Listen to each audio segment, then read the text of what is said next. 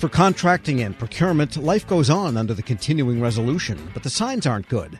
Chaos in one chamber of Congress threatens passage of the National Defense Authorization Bill and the chances for full year 2024 appropriations later on. There are some places contractors can focus on, though, in order to help keep the government keep its normal operations going. We get more now from federal sales and marketing consultant Larry Allen. Larry, you're saying that it's uh, probably a wise strategy to focus on existing contract vehicles because there is a wide range of them there. That's right, Tom. It's time to dial down the outside noise as much as you can if you're a government contractor because there's plenty of business at hand right now. Not only is there business to pursue, but there are some major indefinite delivery, indefinite quantity contracts that are either already in motion or about to be in motion. That's the GSA Oasis Plus contract where offers are due, I think, at the end of this month. That's going to be a huge replacement contract on the professional services side. So any professional services company really wants to make sure that they've got their offer in, they understand what's going on there.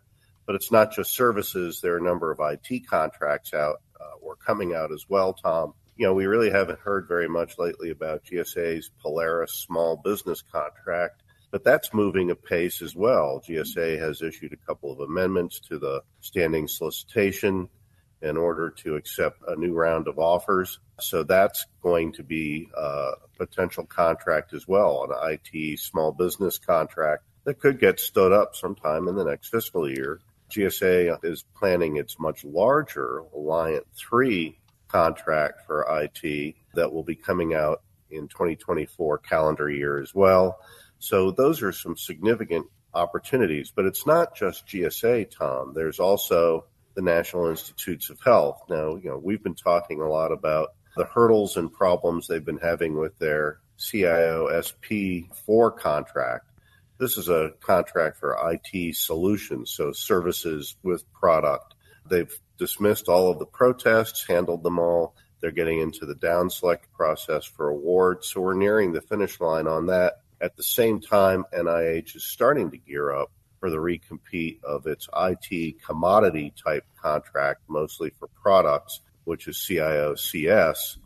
That contract is due to expire sometime in 2025. So during 2024, we're going to see a lot of the preliminary work that leads up to an RFP and a new round of competition there. So those are the good news items. There's plenty of business to pursue. There's going to be business to pursue through those contract vehicles and elsewhere.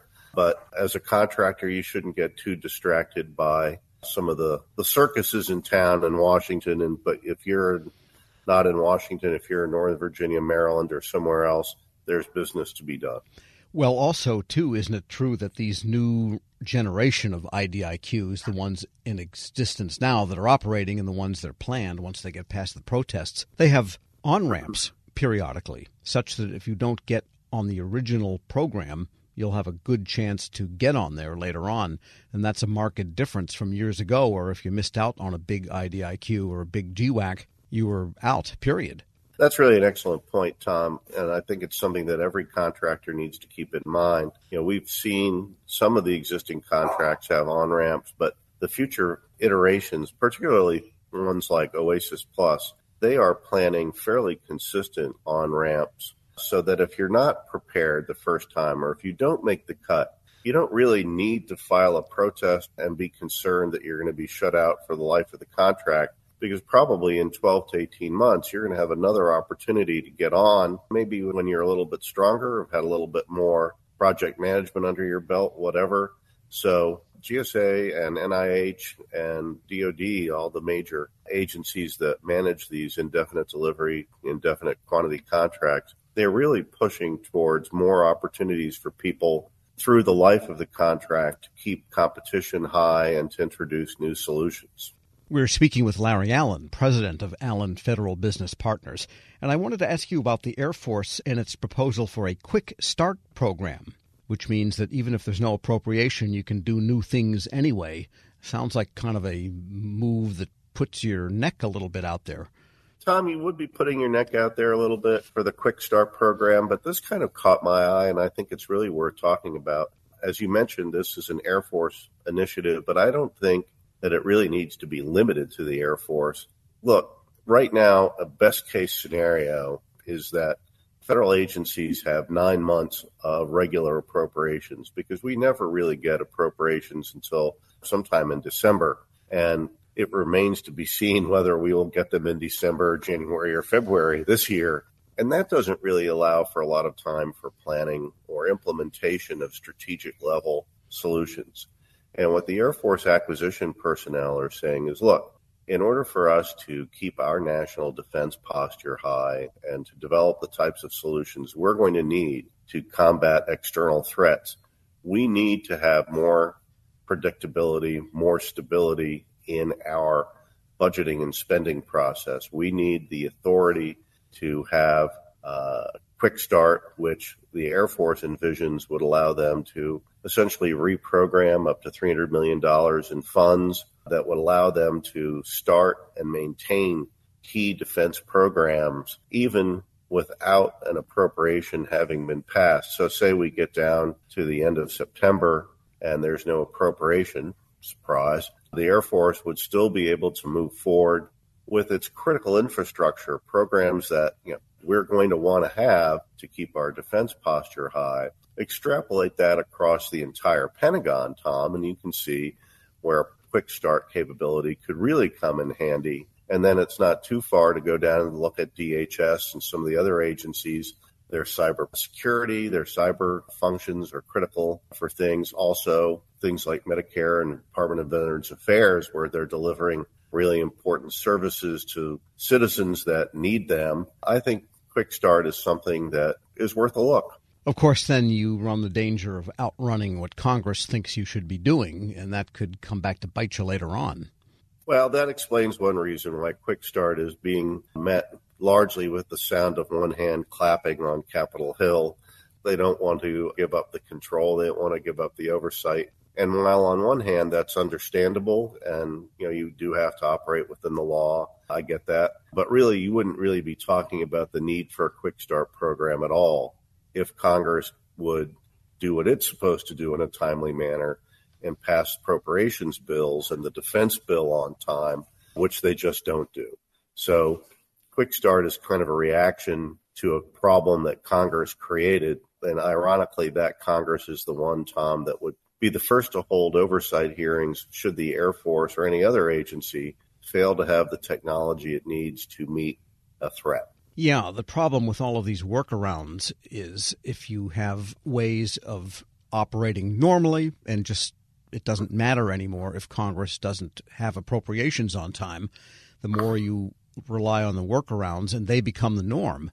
And there's even less incentive for regular order over time. You're right. The other part of that is that you have workarounds because the system as we know it isn't working correctly. And there are, you know, and I'm not going to place all the blame at Congress's feet, although a good portion of it belongs there. But you look at the senior people in the executive branch who set the budgeting, who set the top line numbers and priorities, and then you look at how they interact with Congress and when. Credit to the people who are working in the trenches to come up with these innovative workarounds but if the people who are above them and who you know held oversight hearings on what they did or failed to do did their jobs in a timely manner, we wouldn't need these workarounds. Larry Allen is president of Allen Federal Business Partners. As always, thanks so much. Tom, thank you, and I wish your listeners happy selling. We'll post this interview at federalnewsnetwork.com slash Federal Drive. Subscribe to the Federal Drive wherever you get your podcasts.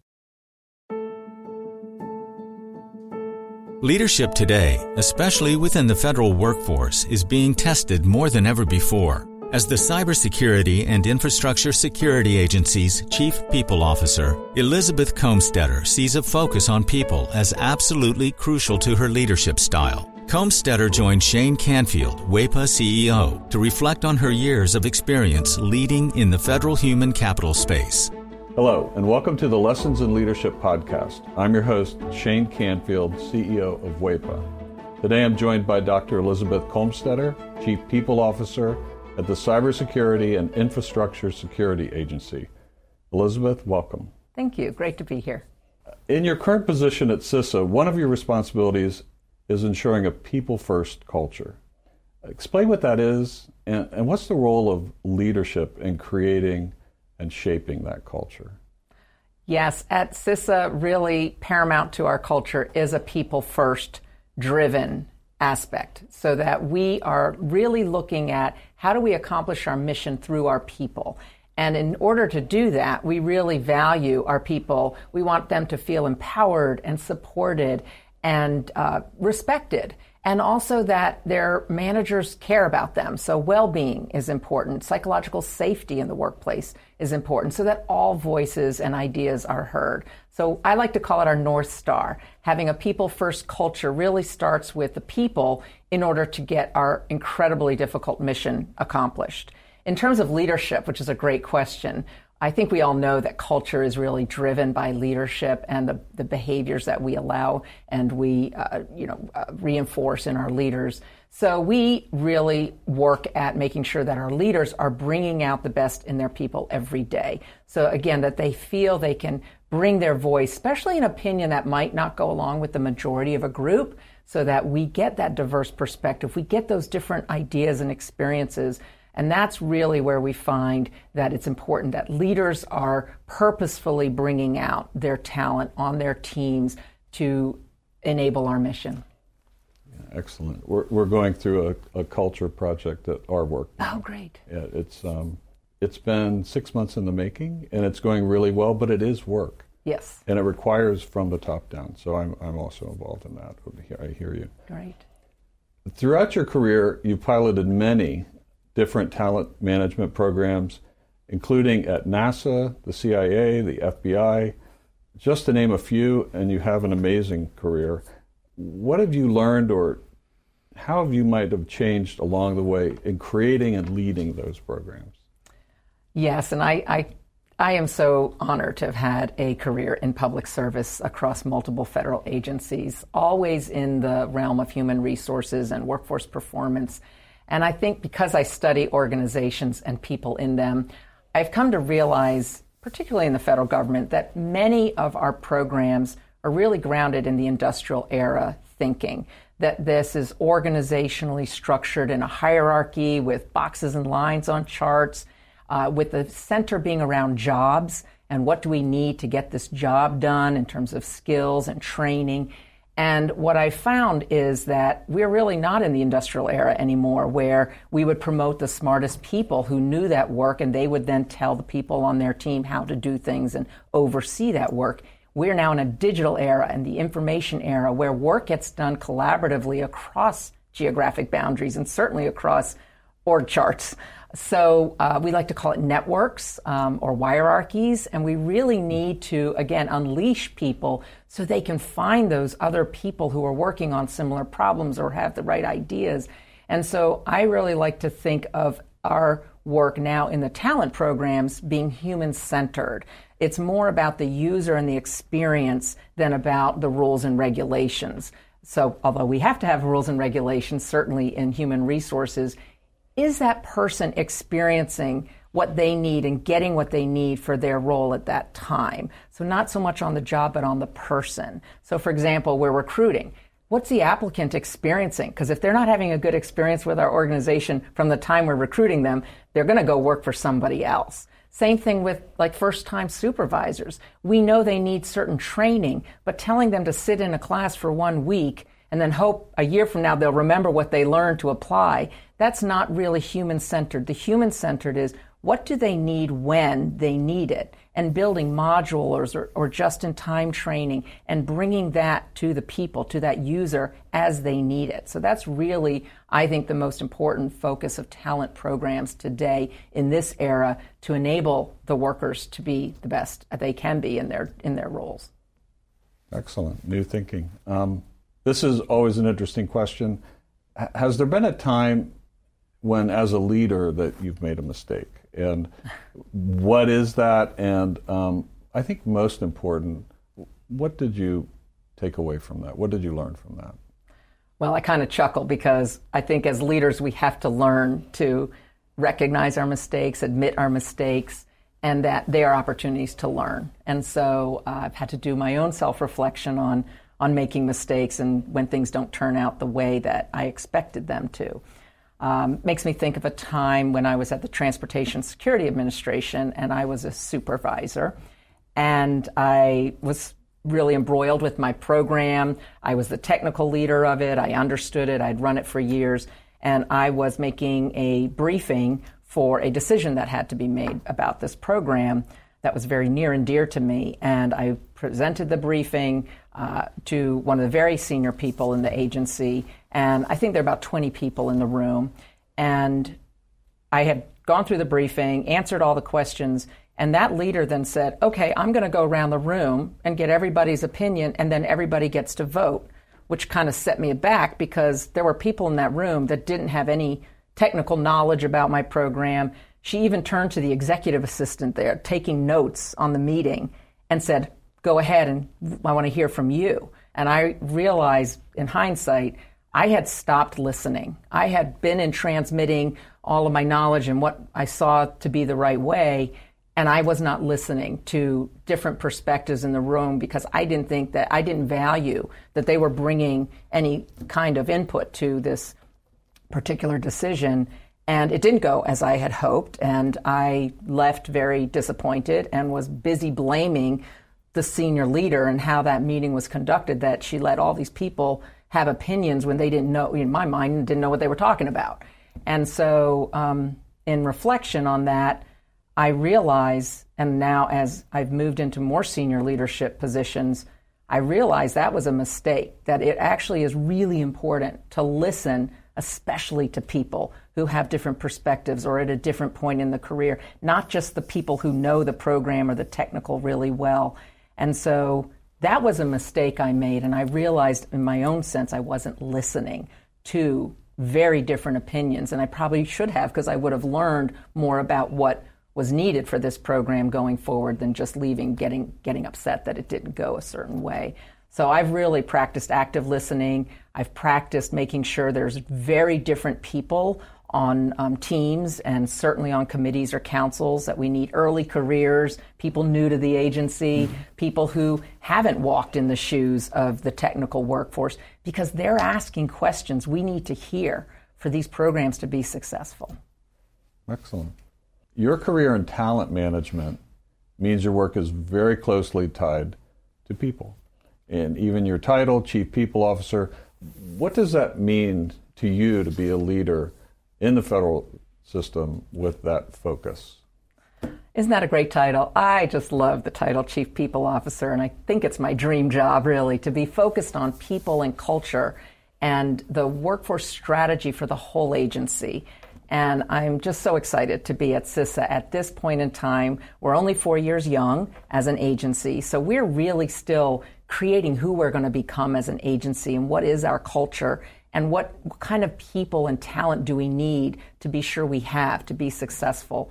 So it's very exciting for me to be in this role with a intentional focus on culture because it's one of those things if you leave it to chance and you kind of hope it goes the way you want it to it probably won't so by building programs including leadership development programs including um, any kind of training and learning and career growth and um, engagement programs and listening programs that's what's really key for i think for our agency and particularly me in this role um, I think in the federal government, we got used to doing annual survey, the Federal Employee Viewpoint Survey that OPM, Office of Personnel Management, runs every year. So we would do a survey and we'd read it and we'd say, oh, this is the opinion of our people. And then we would do action plans and then we'd roll out certain activities that we would hope would, in, would increase engagement.